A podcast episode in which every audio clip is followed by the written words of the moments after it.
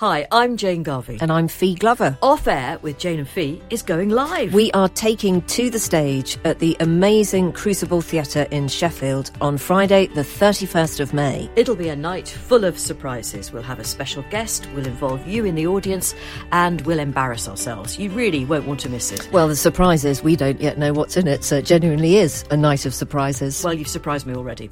Uh, it's not just us. Our live show is part of an exciting new podcast festival called Cross Wires, which is taking place in some really amazing venues across Sheffield from the 31st of May to the 2nd of June. So, other podcasters that you'll be able to see include Katie Price, Katherine Ryan, Romesh Ranganathan, and the original Adam Buxton.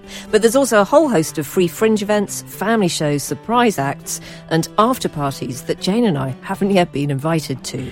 I'm sure it's only a matter of time. Head to crosswires.live for tickets and more information.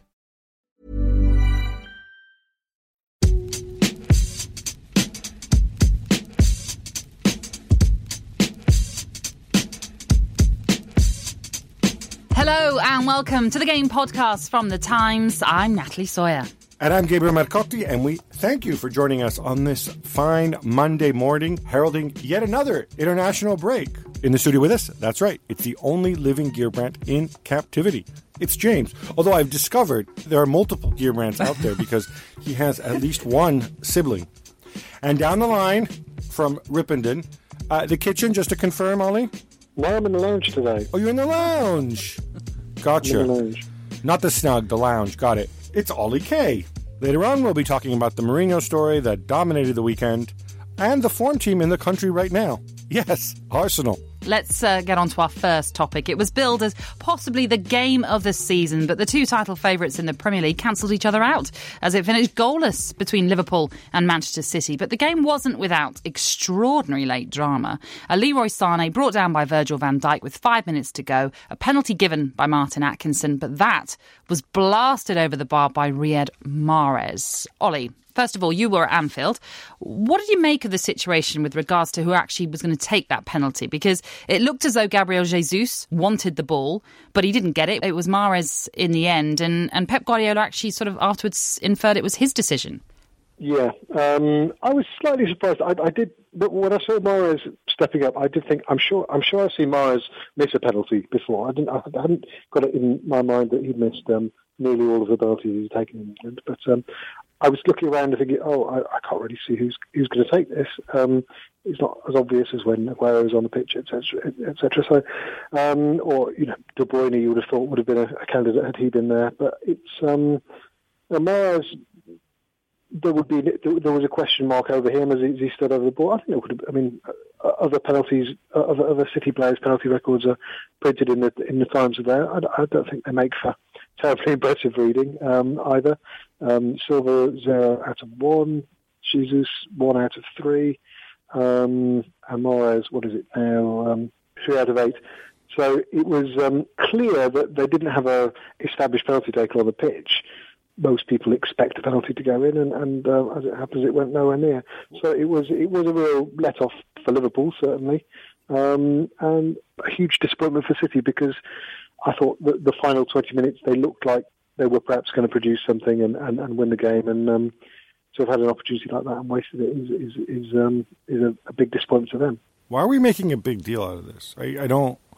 Well, I, I, don't get this whole sort of debate. Like, and then and then Guardiola says, "Oh, he took them in training and he looked good," and the numbers are here, right? Mm. Guardiola watches these people in training and presumably looks at them and says, "I've got a hierarchy here in my mind. It's it's Aguero, it's Gundogan, De Bruyne, but Gundogan, De Bruyne weren't there. Now there was Aguero." Maybe he even knows these numbers, right? I'm sure they have a whole stats department. Well, he, said, he said he didn't know about Mahrez's record. Okay, well, this is not advanced analytics, right? I mean, and he happens to have the best record out of the three of them. And by the way, if David Silva hasn't taken one in six years, it's probably also because he doesn't quite fancy taking them. Maybe mm. he doesn't feel right. So, what is the big deal with Mahrez taking the penalty? I, I, I mean, I, I, don't understand this. Well, why does this become part of the of, of the narrative? I guess because nothing else happened.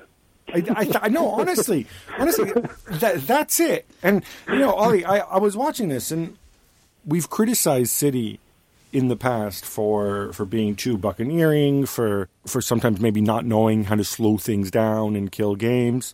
I mean, that's kind of what they did here, right? I mean, in especially in the first half, it looked to me like the the, the Silva brothers were basically standing next to Fernandinho, who himself was standing, you know, uh, just just a few yards ahead of the two of the two central defenders. Right? They, mm. they they created density in the middle of the park. They didn't do too much with the ball, and they didn't concede. This is good if you're Pep, right? They're becoming a little bit more multidimensional. Yeah, I, I, think it was it was a different kind of Liverpool performance. It was a different kind of City performance. Uh, both a bit more cautious, um, less willing to you know risk anything in the pursuit of, of, of three points. I mean, p- people are saying, "Oh, it's two teams parking the bus." It's not parking the bus. Parking the bus is, if it's anything, it, it's camping deep in your own penalty area and hanging on with someone behind the ball. Neither team was doing that, but it was it was a disappointing spectacle unless well, it was a disappointing spectacle really in terms of in terms of um, the kind of entertainment that neutrals would have been hoping for and expecting. Um, um, but it was it was good from bo- both teams' point of view in terms of playing a different way, showing they can play in a different way. I think both have been accused of being too inflexible in the past, and I think this probably showed I think if anything, if you were going to criticise anything, you'd say it, it, would have been a lack of ambition yesterday. I, th- I thought Liverpool looked, I thought City looked vulnerable in the first half hour, and Liverpool didn't really look to press that home. And I think Liverpool looked very vulnerable in the last half hour, and I, I thought City had enough of the ball in dangerous areas to, to, to have taken advantage, and it didn't. They didn't quite do that in, in a way that I think they would have done at their best. So I, I thought it looked like two teams fairly tired uh, after a demanding schedule over the last few weeks, and looking at this situation and thinking, well, okay, it would be great to win this game, but we're not too unhappy with a with with a draw. It is the first time that the trio of Salah, Firmino, and Mane have gone four games without any of them scoring. Paul Joyce points that out in the Times uh, today. James, is that a worry for Liverpool? First of all, I think you have to say Salah, Firmino, and, and Mane. I think all to a certain extent outperformed last season what they've previously been able to do. I mean, Salah obviously by a huge margin, and I think you know, especially in Europe, you know, where I think Mane and Firmino scored about ten goals in fifteen games. I mean, they've never scored at that kind of rate throughout their careers. I think they've both had one previous season in their careers where they've scored twenty goals. So I think overall, I think you have you expect some sort of you know regression, and I think also City were not at their most ambitious, particularly in terms of the the fullback play of Kyle Walker and, and, and Benjamin Mendy, who I thought were both very disciplined. Didn't really give Liverpool that space in behind to attack. So have they worked them out? Maybe in a sense, but I think you know when teams actually want to you know have a bit more of an ambition to get forward and score goals. You will still see more space in behind, and that makes it tricky against Salah, Firmino, and Mane. I think you know there's obviously a lot of talk about Salah, but his underlying numbers in terms of you know the shots he's getting off, the expected goals, I think all quite good. So I think there are reasons to be positive. Having said that, I think um, just to look at them, to actually watch the front three, they don't look quite right at the moment, and I think particularly that's noticeable in terms of the pressing, which obviously is such a trademark. and not pressing with the same sort of alacrity as they were last season, in, from what I've seen. And I think that's important because a lot of the chances that, that that front three created last season came from winning the ball back high up the pitch, which is a real trademark of of Klopp's, and really allowed them to kind of counteract the loss of Philippe Coutinho and the fact that they don't really have a sort of playmaking midfielder. Whether that's energy because all three of them went to the World Cup, I don't know. But now that they're not doing that so much, you're seeing teams who have really high class, you know, ball playing defenders like Man City able to beat the press and play through it a little bit more and that's I think where you know you're slightly missing maybe a, a playmaker like Coutinho. Ollie, what's your take on this? Because obviously, in terms of results, it's been it's, it's not been a great run um, the last four games, and you know you can chalk up the the, the Chelsea game, the, the, the League Cup one, to the fact that it's the League Cup, and then the other one they had chances that maybe they didn't convert against Chelsea. And against Napoli, the explanation I heard was just like, "Whoa, you know, it was just their worst performance. It was a one-off. Let's move on." And Napoli, nothing special. But you put these things together, and and they do kind of add up. And even looking, you know, the Champions League is a ways off, and they absolutely mullered Paris Saint Germain. Paris Saint Germain have been really, really, really good the last couple games, and they're actually playing like a team. Is there any reason to worry and to be a little bit concerned that the wheels might come off, and that, that do you think Klopp is maybe thinking slightly differently? Maybe if Keita's fully fit, we might see him from the start since he does have a little bit of that creativity. Maybe Shaqiri if, if the front three are running out of steam. Well, first of all, I, I agree with um, James's diagnosis of the of the front three problems. I, I, think a lot of it looks like tiredness. A lot of it looks like there has been a conscious decision not to press in the same in the same way just because of that tiredness. I think he's he's uh, Klopp is, is, clearly feeling that he's got to manage them through the first period of the season and, and, get them back up to speed again. I do think these last few games have, have perhaps shown some of the limitations of, of this Liverpool team when Salah and Firmino in particular aren't on top of their game. I think they are very reliant on those two, and I think he, he needs to find a way to um, to get them back to really top form. And I think maybe a gentler run of fixtures after after uh, the international break. And just looking at it, it's Huddersfield, Red Star Belgrade, Cardiff, Arsenal, Red Star, Fulham, Watford. It's certainly a gentler run of fixtures, and maybe then we'll see more of Keita. Maybe then we'll see Salah given the odd rest and Shaqiri brought in, and and um, and maybe helping Salah get back to form, Firmino back to form, etc. But I, I, I do think um, the overall picture is, is an encouraging one for Liverpool. But I think the um, the past few performances have, have brought a bit of a reality check. This season, with your subscription to The Times and the Sunday Times, you can watch every highlight and every goal from every game in the Premier League. Subscribe now, it's just £1 a month for a three month trial.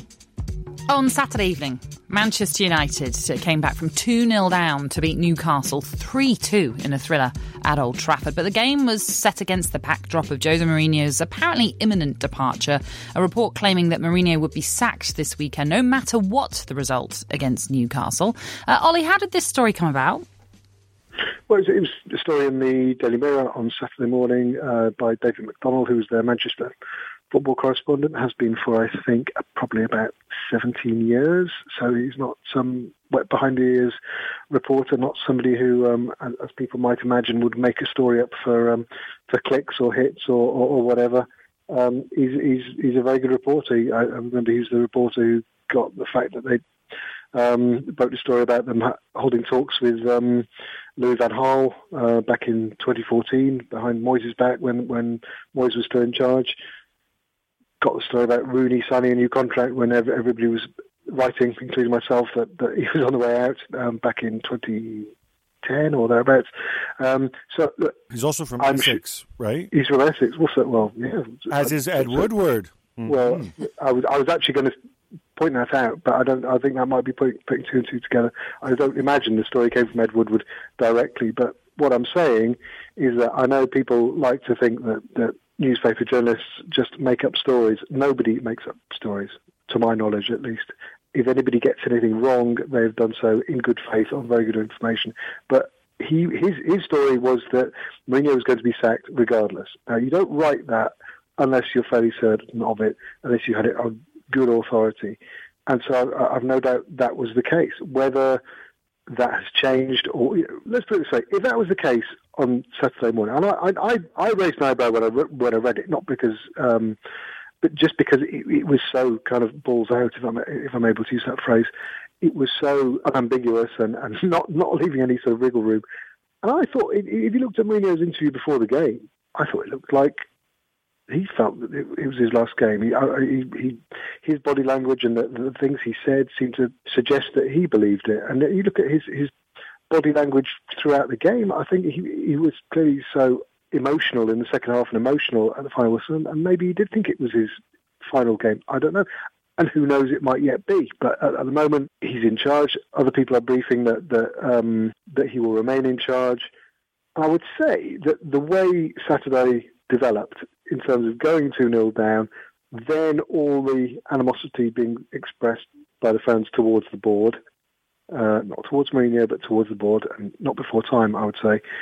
And then Mourinho making some changes, and the team finally showing some fight and fighting for him, fighting for each other, getting the result, spectacular fight back.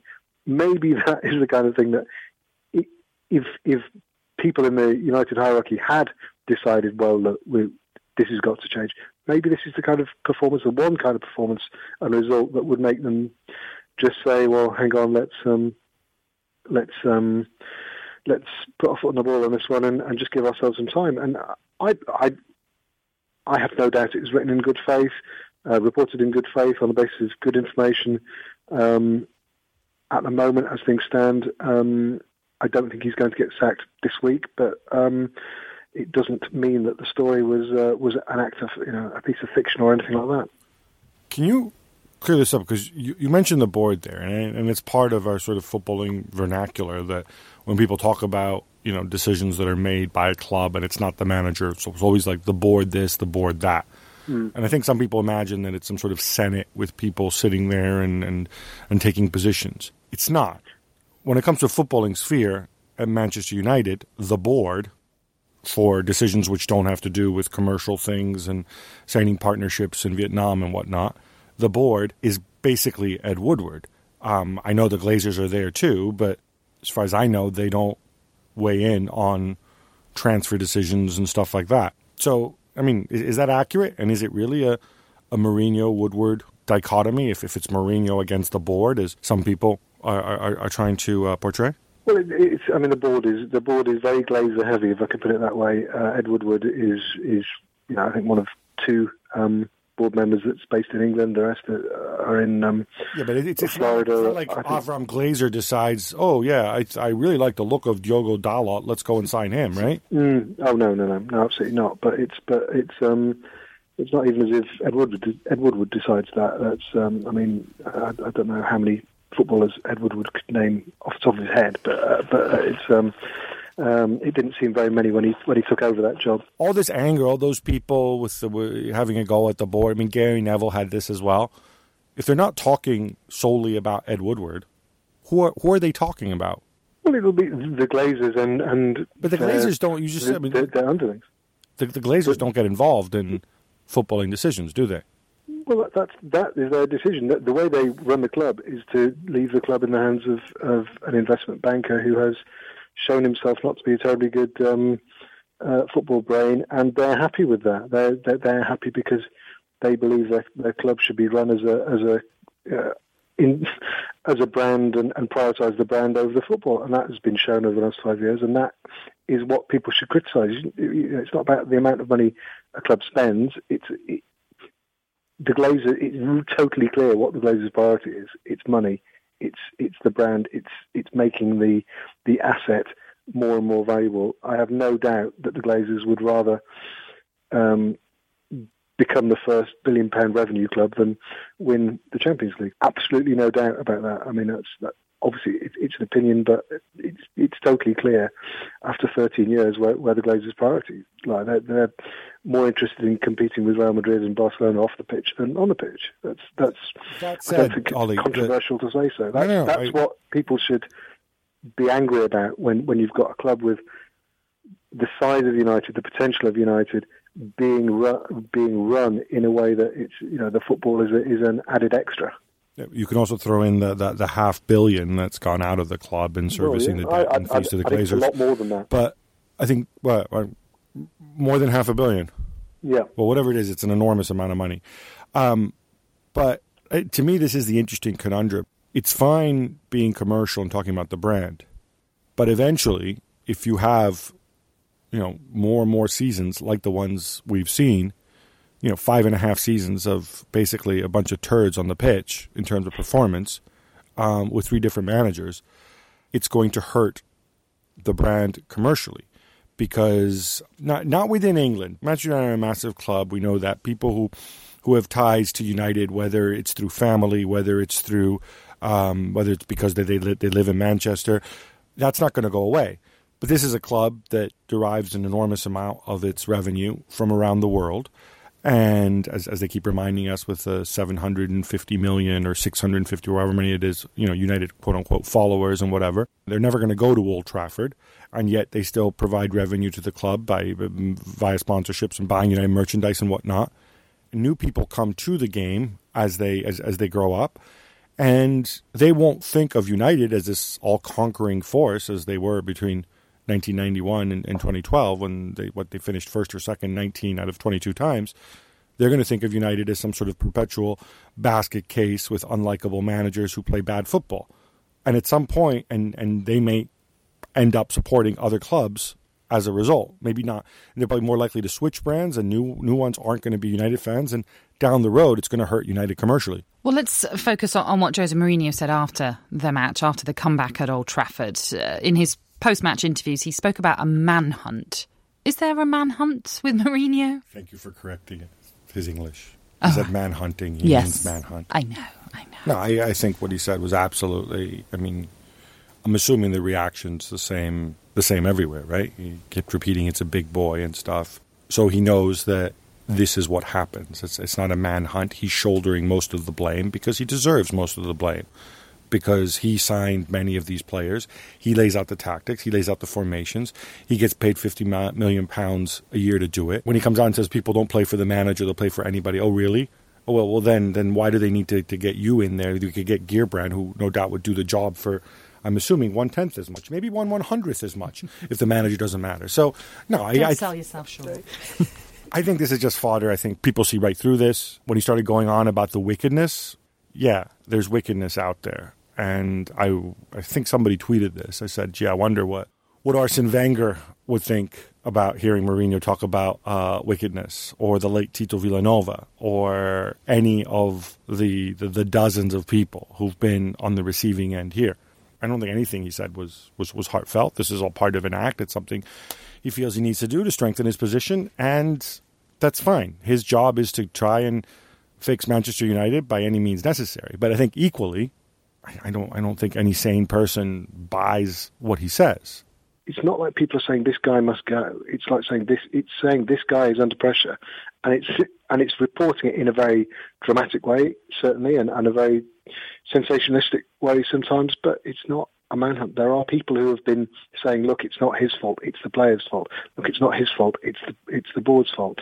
I think there's loads of blame to go around for what's wrong with United, and I think some of it is his fault, and I think a lot of it's the board's fault, and I think a lot of it's player's fault. But I, I don't think any objective person would say he's the he's the victim of a manhunt. I think he, he is certainly uh, under pressure, and it's it can't be pleasant. I think he doesn't handle these situations in a way that deflects pressure at all. It might deflect blame at certain times, but it's um, it's it, the, the, sort of antagonistic way he goes about things perhaps uh, attracts more pressure. I think one thing about Mourinho as well is that even you know even when they win as they did at the weekend because of uh, as Ollie said the antagonistic way in which he's he's managing. You know you have to ask yourself.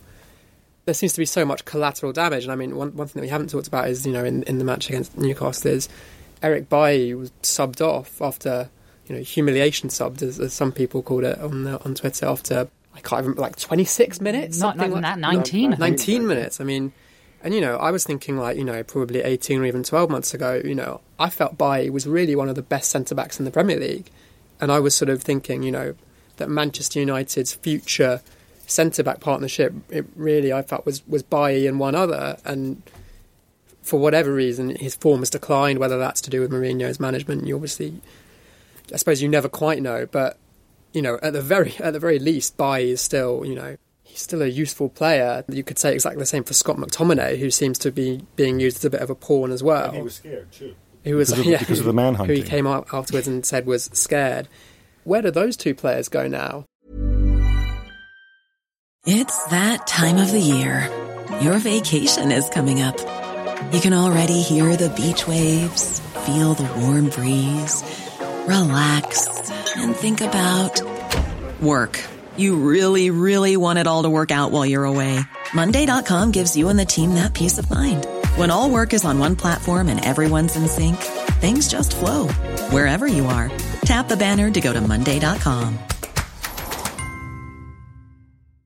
How would you like to look five years younger? In a clinical study, people that had volume added with Juvederm Voluma XC in the cheeks perceived themselves as looking five years younger at six months after treatment. Look younger, feel like you. Add volume for lift and contour in the cheeks with Juvederm Voluma XC. Reverse signs of aging by adding volume to smooth laugh lines with Juvederm Vollure XC. For important safety information and to find a licensed specialist, visit juvederm.com. That's J U V E D E R M.com. Not for people with severe allergic reactions, allergies to lidocaine, or the proteins used in Juvederm. Common side effects include injection site redness, swelling, pain, tenderness, firmness, lumps, bumps, bruising, discoloration, or itching. There's a risk of unintentional injection into a blood vessel, which can cause vision abnormalities, blindness, stroke, temporary scabs, or scarring. Talk to a licensed specialist to find out if it's right for you. Many of us have those stubborn pounds that seem impossible to lose, no matter how good we eat or how hard we work out. My solution is PlushCare. PlushCare is a leading telehealth provider with doctors who are there for you day and night to partner with you in your weight loss journey. They can prescribe FDA-approved weight loss medications like Wegovy and Zepbound for those who qualify. Plus, they accept most insurance plans. To get started, visit plushcare.com slash weight loss. That's plushcare.com slash weight loss.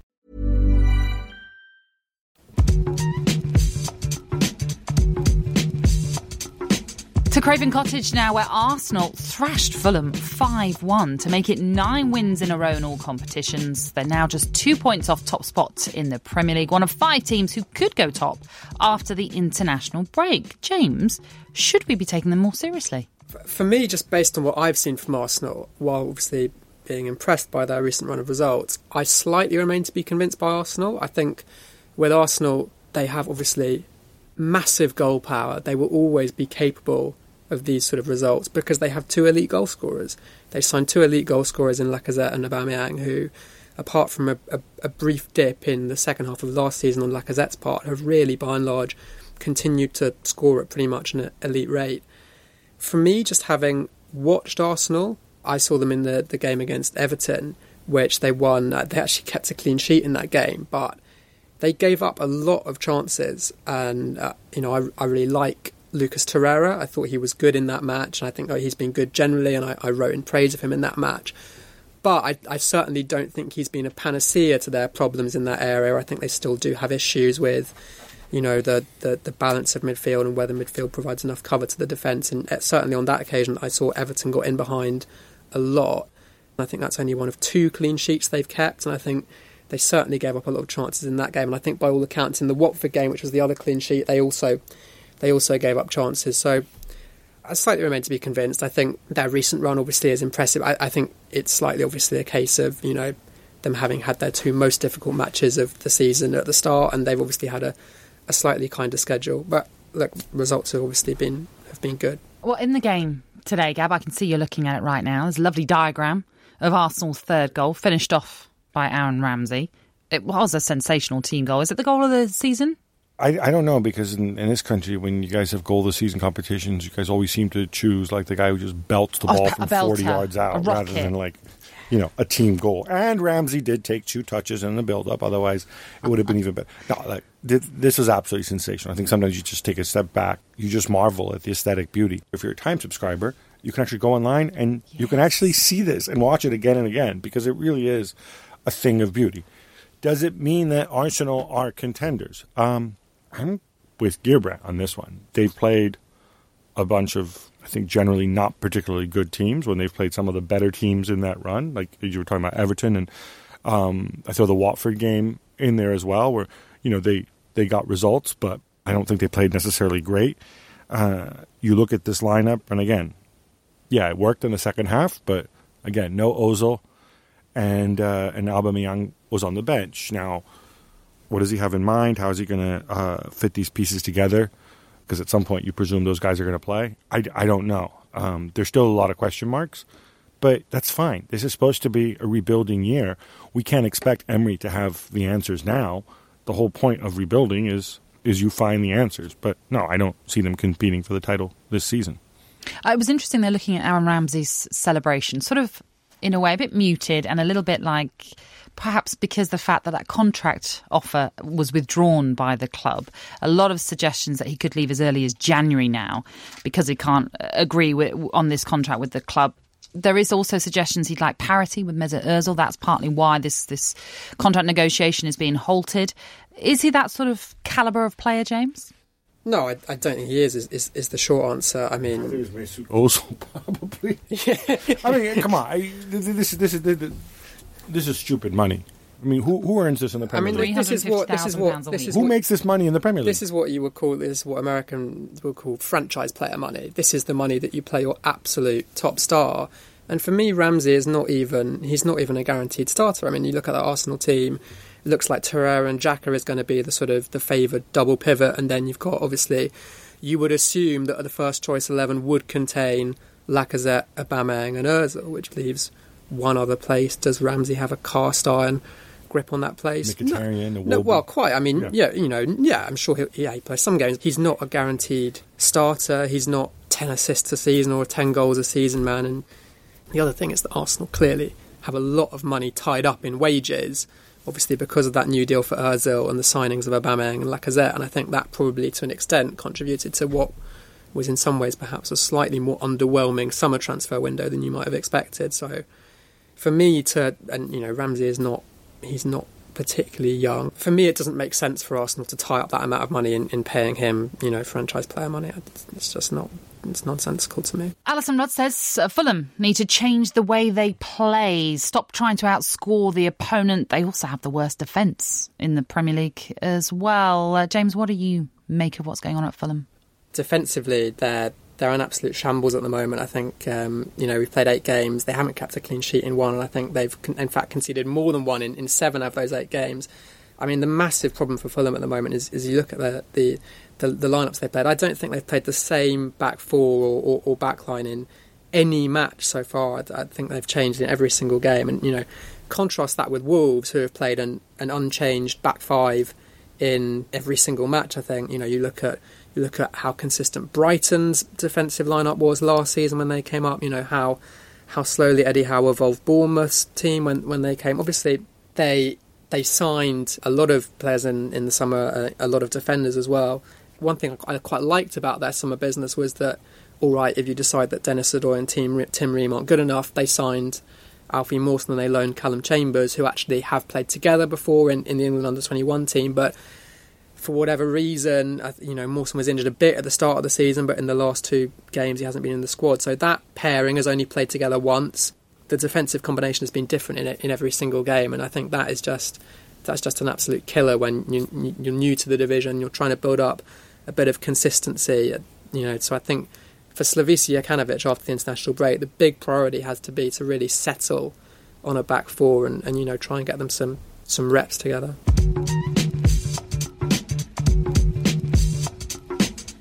Now to find out how we got on in our weekly predictions game, Gab. We both had City winning at Anfield, but gee, thank you, Riyad Mahrez. you messed it up for both of us, so no points there. Yes, you're sounding very glum, Gab. I wonder why. Uh, we both predicted Manchester United to beat Newcastle, but neither of us would have uh, foreseen the Magpies scoring. And of course, they were 2 0 up inside 10 minutes. Now, we both predicted Barcelona uh, would win 2 0 at Valencia, but it's now four games without a win in La Liga for the champions. They were held 1 1 at the Mestalla, and uh, they keep conceding goals because, you know what? Gerard Piqué and Thomas freaking Vermaelen. Um, sorry, Gerard Piqué is going through a horrendous patch right now.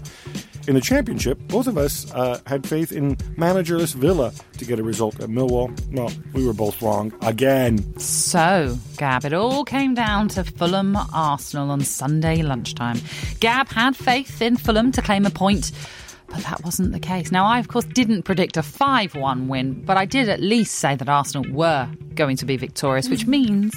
Go on. It's 1 1 at halftime, to be fair. Doesn't, doesn't mean anything. That's and not Arsenal the had to score result. really good goals to go and get that, that 5 1 win. Yeah, but they still really won. fair. No, no, I, I'm taking it. Uh, so I win for a second week in a row, Gab. Is that right? Second week in a row. Mm-hmm. So you now have a slender lead of four three. And don't forget, it was four one a couple of weeks ago. I'm coming for you. Yes, that's right. You're the uh, Manchester United of this predictions game. Okay, it's now time for quick hits. Chelsea roll over Southampton 3 0. Alvaro Morata getting on the score sheet as well. James, he's now got two in two. Is it a sign that he's back to what he thought he could be? And if so, Does that mean Chelsea become legitimate contenders? I think Chelsea are playing really well at the moment. Um, I think Morata offers more. He offers more upside than Giroud, doesn't he? So I think for Sarri, I think it would be it would certainly be good if, if Morata did show signs of, of getting back to that form. But then on the other hand, I think I think Hazard looks really comfortable playing with with Giroud, who kind of brings him into play a lot. So I don't know, interesting dilemma. I'll answer that for you. no, given the, the horrendous sitter that uh, that he missed earlier, and uh, I think Chelsea still need a little way to go before they become legitimate contenders. Cardiff put Spurs through the ringer, but they eventually prevail uh, through uh, an Eric Dier goal. But that Joe Ralls red card was a big talking point for your close personal friend Neil Warnock. Uh, Gheerbrant, you were there. How did you see it? I think, I think in a way, it was one. It's one of those where it's sort of it was kind of two yellows that added up to a red. If that makes sense, it was a yellow for the kind of extreme cynicism of the of you know stopping Lucas Moura in that position, and he obviously, you know, rather than had he been a bit cuter about it and tugged his shirt, he went in and basically cleaned him out. Not with a challenge that would have been a straight red ordinarily, but you know maybe given the fact that the ball was sort of you know, miles away, I think it probably it, it did all that up to a red card. Yeah, there's no reason whatsoever to do that. Do you know what I like best about it there? What Neil Warnock said is that he's not endangering the life of a player. I don't know why it's a red card. Yes, exactly. High benchmark for what's a red. Attempted murder. yeah. Um, Wolves win again, this time at Crystal Palace. James, how do they do it? Is it down to Nuno Espirito Santo playing the same lineup week in, week out? I think I think that does help. To be honest, I think you know when Nuno promotes a team coming up, I think they'll have that consistency of, of system does help. Um, I think the wing backs have been outstanding for Wolves. I think Barry Douglas was their was their leading assister last season, and I think there was a slight worry over whether they could replace him. But I think Doherty has really stepped up, and, and Jonny Castro Otto has been really good as well. And obviously, in central midfield, they just have two. They have two great passers in, in Neves and, and. Bournemouth make it three wins on the trot, hammering Watford 4 0 away, and they're up to sixth in the table. Gheerbrant, does this mean Eddie Howe's stock goes right back up and that maybe some guys in the Northwest ought to take notice the next time there's a job opening? I mean, I'm not. I'm not really sure Eddie Howe's stock should ever really have have fallen in any meaningful way. I mean, I think he's done a super, an incredible job at Bournemouth, obviously, with you know some players that were playing for him, you know, in, in the Championship. I think possibly even possibly even in League One. I think he's still got But some new players. ones too. This Jefferson Lerma is an absolute monster. The Jefferson Lerma is an absolute monster. I think that that, that is really good because I think that going on to you know whether Howe is ready for a big job. I think well, the one the one big knock on Eddie Howe is that his his signings generally have not had you know the hit rate hasn't been incredible. There have been Especially when he signs foreign players, which is not very often, and they tend to not be very good for Well, him. actually, I think probably his best signing was Nathan Ake. I think Nathan Ake has been was been probably Okay, I- the outstanding. So yeah, Yes, Nathan Ake is foreign, but he's a Chelsea youth Right. product, so you know what I mean. Signings from abroad. all right. That, yeah, I think generally he has not been that good in the transfer market. Gab, I got one for you. I understand Bayern are down to sixth, sixth in the Bundesliga. That wasn't supposed to happen, was it? No, it wasn't. And uh, and Kovac, uh, actually, his record is worse than uh, Carlo Ancelotti's was a year ago when uh, when he got sacked. But that's okay. We don't want to rub things in. I think the difficulty is that I don't think he will get sacked because Bayern made such a big show of how it was so important to have a club guy and you know a guy who spoke with him in a Bavarian accent and blah blah blah. But yeah, it's it's not a great situation. He's playing this 4-1-4-1 system. Thiago Alcantara sitting in front of the back four. Thiago Alcantara, wonderful passer, but obviously not much of a defensive filter. On top of that, the the four attacking midfielders uh, ahead of him, uh, they're all either older or not very good off the ball um, defensively, uh, or they haven't been. I mean, with some exceptions. So, so yeah, they got absolutely thumped at home by Borussia Mönchengladbach at the weekend, and um, it really looked like in the second half the players stopped playing, which is never a great sign. Natalie, how about one for you? Uh huh.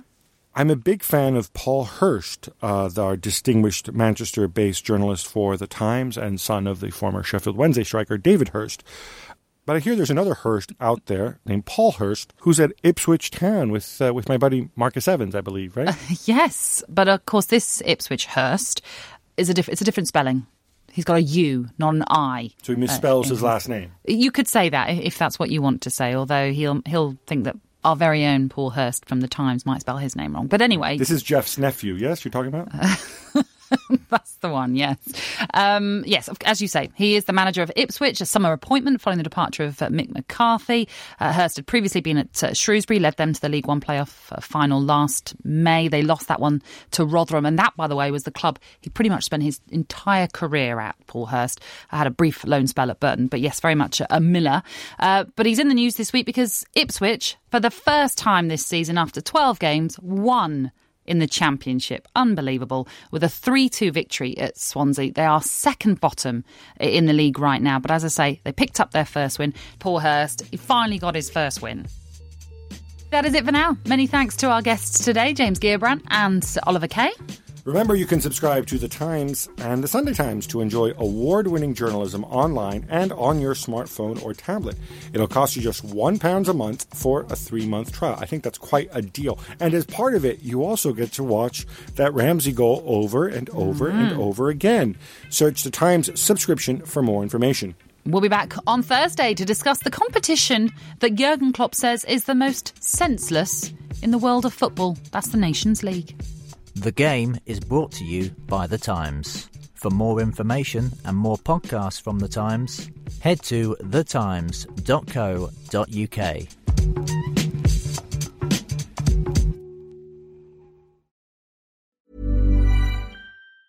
Hey, it's Danny Pellegrino from Everything Iconic. Ready to upgrade your style game without blowing your budget?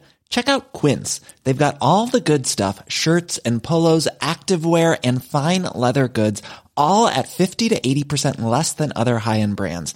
And the best part? They're all about safe, ethical, and responsible manufacturing. Get that luxury vibe without the luxury price tag. Hit up quince.com slash upgrade for free shipping and 365 day returns on your next order. That's quince.com slash upgrade.